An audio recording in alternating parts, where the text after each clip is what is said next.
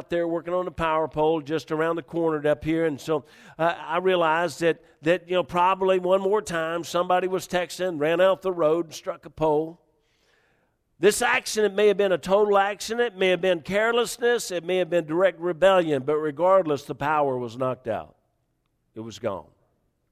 The power in David's life was knocked out when he got sidetracked in his lust.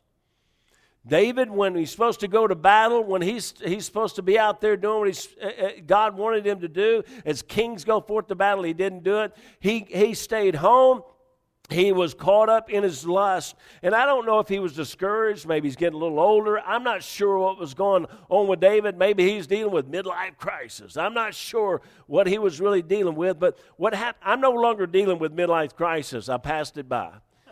Okay? So I, am just, I'm in old life crisis now. So what happened to, to David was no accident. It was much worse than running into a light pole. Much worse. And it's amazing, though, as I start looking at this, how God dealt with the situation.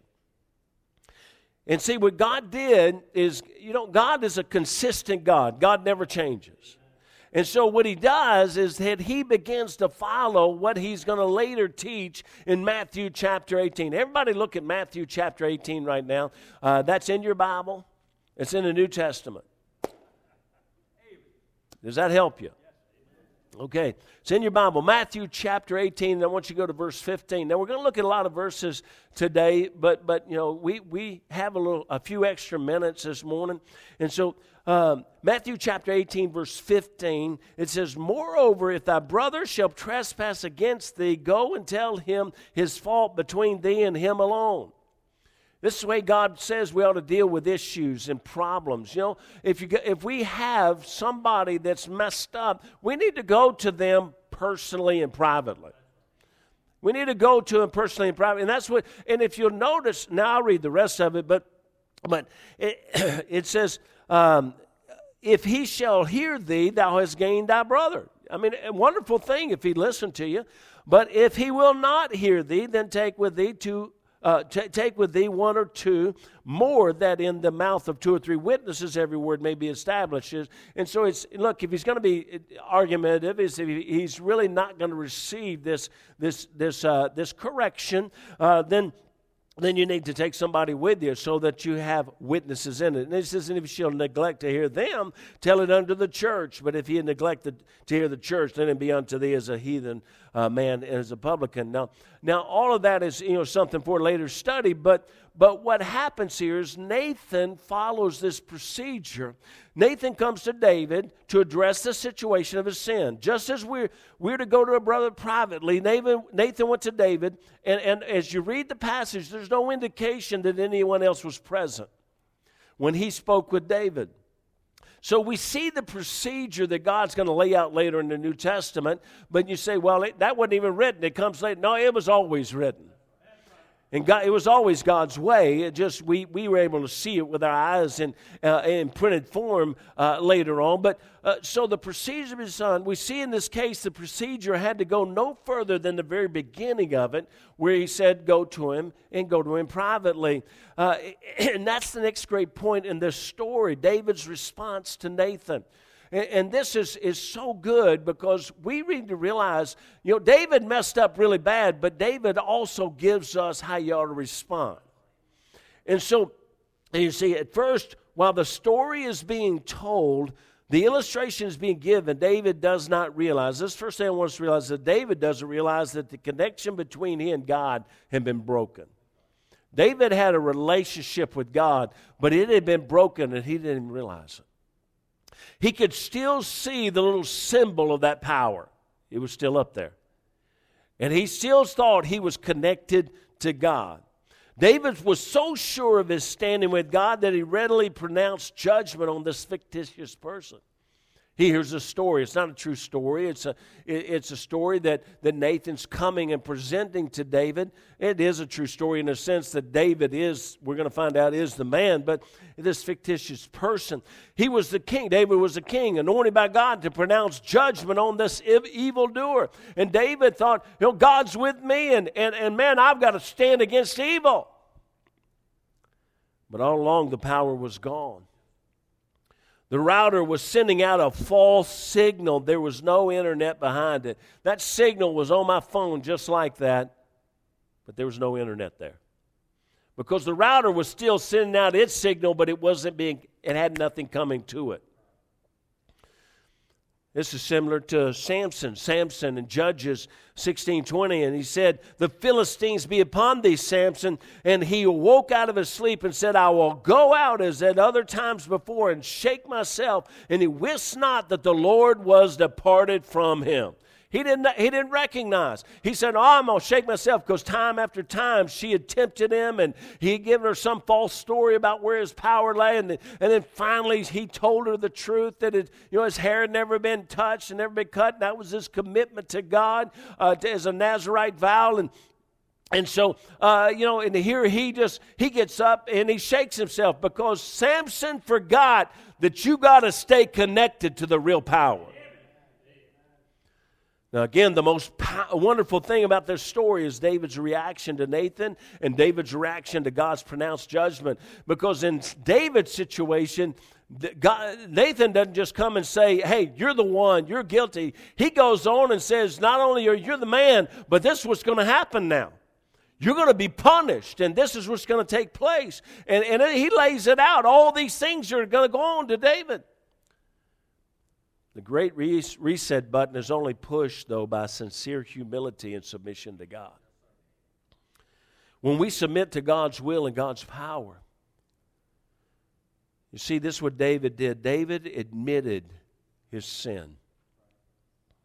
Without hesitation, without debate, without excuse, he admitted his sin.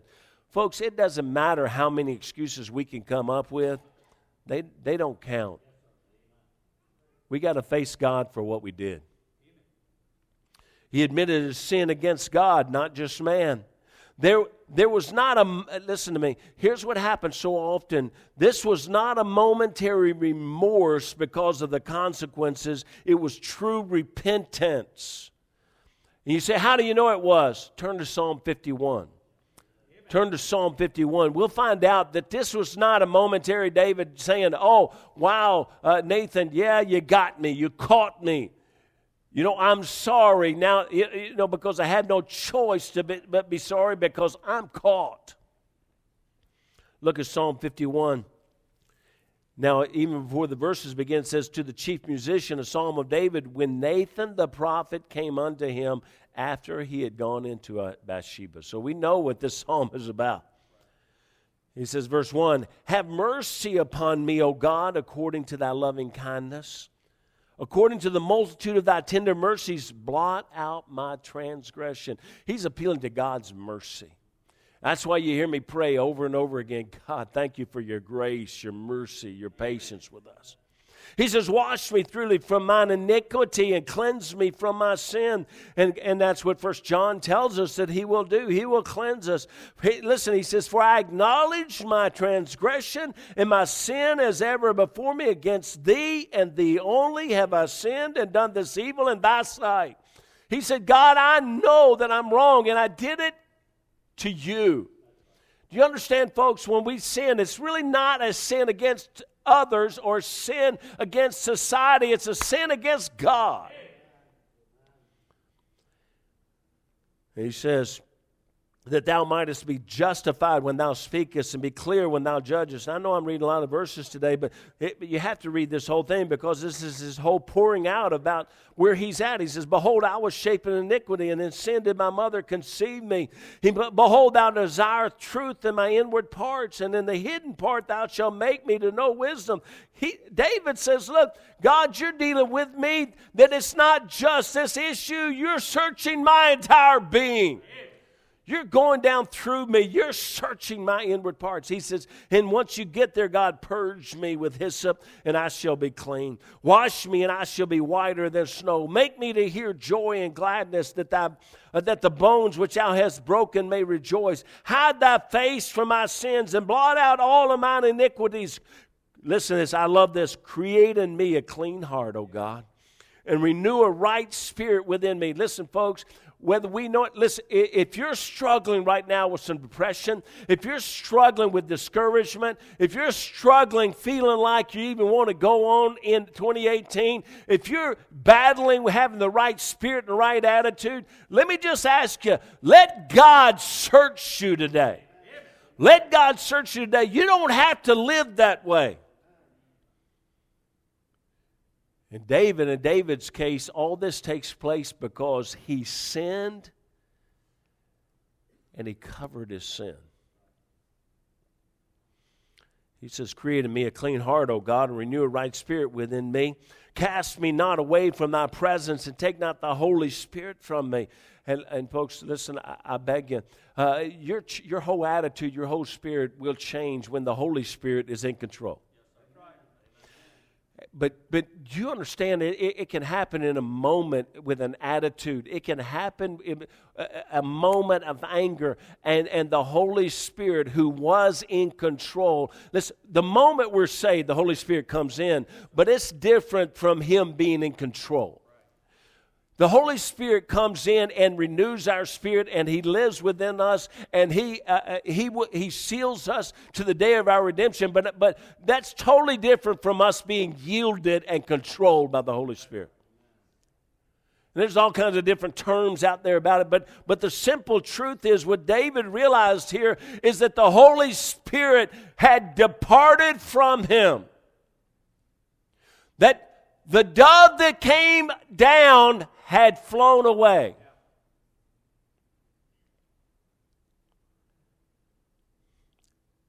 And he says, Restore unto me the joy of my salvation, of thy salvation, not my, thy salvation, and uphold me with thy free spirit. That's where real freedom comes from. When the Holy Spirit is in control of our lives and, and we let Him, Lord, search me, cleanse me, mold me, make me. When, when He is in control, then that's when we sense freedom. Because we can live our lives in peace with God, in joy, as the scripture says. He says, Restore unto me the joy of thy salvation. Uphold me with thy free spirit. And, and just a little addendum. He says, Then will I teach transgressors thy ways, and sinners will be converted unto thee. He, you know what God says? Once you really get cleansed, once you really get yielded to the Spirit of God, He said, You know, a byproduct of that is you're, you're going you're to reach out to the lost. Now, he says, verse 14, Deliver me from blood guiltiness, O God, thou God of my salvation, and my tongue shall sing aloud of thy righteousness. O Lord, open thou my lips, and my mouth shall show forth thy praise. For thou de- desirest not sacrifice, else would I give it. Thou delightest not in burnt offering. The sacrifices of God, what God really wants is not for us to put some animal on an altar and burn it. The sacrifice God wants is a broken spirit. He, he wants us to, to break our pride and break ourselves and say, God, you're in control. You, you mold me. You're the one. You're the potter. I am the clay. Now, you go to verse 19, it says, Then shalt thou be pleased with the sacrifices of righteousness, with burnt offerings and whole burnt offerings. Then shall they offer bullocks upon thine altar. He's saying, you know, the things, the service that we do for you, it's got to come after our heart is right too many people get, get this all out of whack and they try to serve God to try to make God pleased with them. Listen, service comes after you have your heart right with God. When we finally recognize that we've done something that diminishes the power to our lives, then we must press the reset button. The reset button of humility, submission, confession to God, and true repentance. And this is what happens in David's life. But here's what happens so often, folks. What we we we're humanity and we're people of pride. And here's what happens so often. And, and, and understand this. My my job, part of my job is loving you enough to sometimes even privately looking at you and saying, you're headed the wrong direction. You say, Do you think you're God? No, I don't. I'm not, not, and never will be even close to it. But this is where the, the, the pastor, what God does, he, he puts us here to, to help the people, to guide the people, to teach the people, to direct them, and even to protect the people. But I'm a think of the comments that normally come out of our mouths when somebody looks at us in love and says, I'm afraid you're messing up. Here's what we say You have no right to say that. You can't know that that's true. You can't prove that. You're judging me. Who are you to talk to me like that? You're no better than I am. And who do you think you are? Well, I'm going to tell you the answer when somebody comes to you and tries to help you. The answer to who do they think they are? They think they're someone who loves you enough to tell you the truth. And it's for your own good. You see, God will bring judgment for sin, but confession, I want you to listen to this, but confession of sin greatly affects what that judgment will be and how it will be enacted. This brings us to the result of the reset button. You see, Nathan has come and David hears all this pronouncement. And here's what David does in, in total simplicity and humility. He simply says this David says, I have sinned. I've sinned. And here's what's so incredible about the results of the reset button. Here's God's answer to David's response. And Nathan said unto David, The Lord also hath put away thy sin, thou shalt not die. Instantaneous. David says to Nathan, simply in humility, David says to Nathan, I have sinned. David said, Nathan says, Thou art the man, and here's what's going to happen. David says, You're right. I am the man. I have sinned. And Nathan says, Okay, here's what God's going to do. He's going to forgive you. He put away your sin, David, the moment you said, I have sinned. He put it away. And watch this. He's even going to change what would have happened. Thou shalt not die. The Lord forgives the sin immediately and gives grace to the humble. You know, when you set the reset uh, uh, of the, the router, you, you, you, need to wait maybe 30 seconds before you turn it back on, and then maybe it takes a, a two or three or four or five minutes for it to, to fully reboot and come back on. You know, it's a weak illustration, but David was forgiven immediately and he was restored his life. But there was going to be some extremely severe inconvenience for a while even though you reset the router and it still shows you that it's not quite on yet. And that says, God says, listen, we're back connected now. We reset and the power's coming back, but it's taken a little bit before we're going to be flowing like we used to flow because we got to deal with some issues. And you say, why wouldn't God just wipe it all away? He tells David, because you did this in the sight of everybody. Listen, if we just, if we sin publicly, and if we sin and everybody knows about that sin, let me just tell you, God says that you got to smite the scorner so that the simple will beware and be wise. Like I said, it's a weak illustration, but it's just the way God directed my heart. Many, many would suffer, and David would suffer. Even though his sin was eternally forgiven, he would have to temporarily endure pain. The great reset button of 2018 needs to be pushed today. And, and that's the whole message today. The great reset button for 2018, not just for you, it's for me, it's for every one of us. Listen, we get accustomed forgive me, we get accustomed to allowing things that God says are not good. He sometimes they're not sins. Sometimes they're weights that so easily beset us. God calls those weights things that we just need to clean out, things that have just taken too much attention, things that have taken over. When God says, I need more of your attention, I need you to walk with me more, I need you to be with me more. If you have anything between you and the Savior, push the reset button today. When I, when I preach like this, and, and I know this before I ever do, it's going to be a limited altar call, okay? I know that. And I'm going to just tell you why. And I'm going to just, I'm, I'm going to put it out there to you. You don't have to come to an altar to, to, to, to get straight with God, okay? I'm going to just tell you that. You don't have to do that.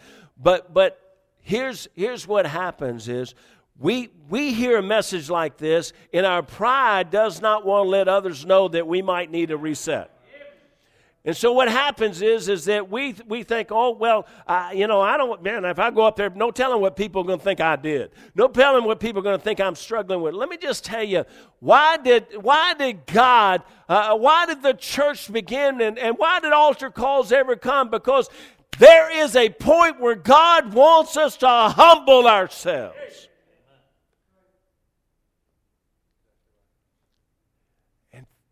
We won't humble ourselves to God or man. But we need to.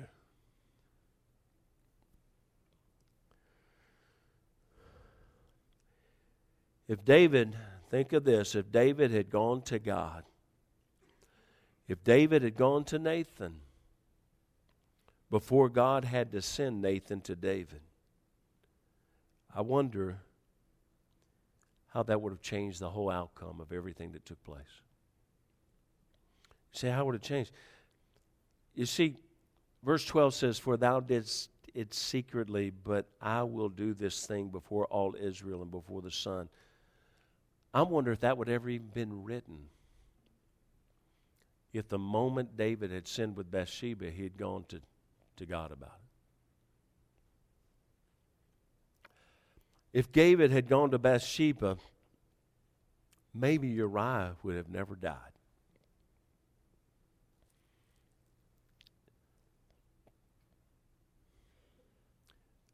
Folks, all of us, forgive me, all of us sin. All of us, and, and you know, we categorize it all, and so we can, we can just say that, okay, uh, understand, you know, nobody in here would commit any bad sin. But in the sight of God, it's all sin. Well, what is. If you ever, I, I used to deal, you know, I was in law enforcement, and I, you know, I went to, to college, and of all things, after I graduated, they hired me to, to, to, to work discipline at the college, and so uh, I would I would have to deal with a lot of kids, thousands of kids over the over the years uh, that I was there, and and and you know, it's amazing. And I would beg them before I would talk to them, just don't lie. And I tell them, you know what? Look, if you don't lie, you're not going to have to remember what you said. Okay? Because if it's a truth, it'll already be there. But it's a lie. You got to try to remember how you lied. And in about 30 minutes, I'm going to come back and ask you something that you won't know that I'm asking the same question, but I'm asking it a different way. And when you get confused on that answer, we both know it's a lie. Because the truth is easy. But you know, every time they would lie, they would end up telling another lie and another lie and another lie and another lie and another lie because they kept trying to cover up that lie. So we just get deeper and deeper and hurt more and more. And this is what happens to David. David, yes, he, he, he committed a horrible sin, uh, the sin of adultery. Eh, but if he had gone to God at that moment and said, Dear God, forgive me, then he wouldn't have gotten a false signal anymore. He would have had a direct connect to God again. And I can't imagine if David had reconnected to God that he would ever ordered the murder of Uriah. Today is the best day to punch the reset button of our lives. Start the year the way it should have been it should be started. Continue it the way God would have it. The reset button needs to be pushed about the Bible. Folks, uh, uh, 2018 and listen, if you haven't read your Bible in 2018, you need to start today. We need to get in the Word of God today. We need to get in the Word of God and punch the reset button that today is going to be a better year in, in the Word of God. We need to punch the reset button about prayer. We need to, uh, one of the reasons uh, that we do our prayer and fasting, we're, and we're going to, uh, as soon as things get settled about Africa, I'll be settling the date that we'll start a corporate fast. One of the things that I encourage that for the church is because we need a reset button uh, every year about prayer and fasting. Need a reset button about the church. Listen, I would, I, I, I, would tell those sailor boys before they would leave, before the holidays, they were going to take off on December 17th, 18th, 19th, somewhere around there. They're not going to come back to after New Year's. They're going to usually miss three Sundays from church, and some of them had been faithful, some of them had been growing, they'd gotten saved, they may be called to preach. And I would tell them before they left, I would say, fellas, listen to me. I'm going to come back to the base. I'm going to walk on this base in January. You're going to walk past me, and some of you are going to try to look away like you didn't see me and try to get around me because you got away from God. And I would tell him every time, listen, don't do that. Listen to me. I don't care what you did. Come on home. Because it won't get better trying to escape, it'll get worse. And I beg you, this is time to punch the reset button about being in church. It's not for me. I didn't create the church, Jesus did. I didn't die for the church or shed my blood for the church, Jesus did. And it must be important to God and important to Jesus for Him to do that. And it must be here. It's the place that where we grow, it's the place where we're edified. And, and listen to me. Uh, uh, uh I heard this years and years ago. Uh, my preacher said that the average lifespan of, the, uh, of a zealous Christian is about three to five years. You know what that means? And that means that we, we, we jump in, and, and as soon as it starts to kind of lose its excitement or the newness, or we figure kind of we've learned everything now, we start to drift away because we don't need it. Listen to me, until the day you die, you need to gather with fellow believers. To the day you die, you need to be in the Word of God, hearing the Word of God preached. Faith cometh by hearing, hearing by the Word of God. And how shall they hear except there be a preacher? Reset button for souls. Got to win another man through our food bank th- this week, and God bless him. Reset button for service. Reset button for others. And we just need to punch the reset button in our life and say, God, you know what? Uh, you know, maybe uh, maybe I'm weary and, and maybe maybe I've been discouraged, but dear God, I've got to get back to you. I got to get that thing so it doesn't just show me power, there is power. Don't live with a false signal that shows there's power when there's not. And that's what happens to us. And that's why we're so easily discouraged, defeated, depressed, because we're not connected. And God made it so easy. It's as easy as walking over to the box and disconnecting the power and reconnecting, punching a reset button. It resets. And God said, How you do that? If you confess your sin. How do you do that? Say, Lord, I know I haven't been reading my Bible like I should. I'm going to. God be my witness. God be my help. I'm going to because I want to be connected to you. I know I haven't been praying like I should, but God, I need you. I need you, and I'm going to pray more this year than I've ever prayed before. And, and, and I may not started out right, but that doesn't make any difference. I'm starting today. Did you know that every day is a new year? So don't live with the false signal. Let's get connected. Father, I pray that you bless. Lord Jesus, I, I pray that we as a people here at Calvary would, would do this very thing, that we as a corporate body would just decide we're going to we're going to punch a reset button. I jokingly walked around as we were taking down the Christmas decorations and, and I started singing it's it's the most terrible time of the year.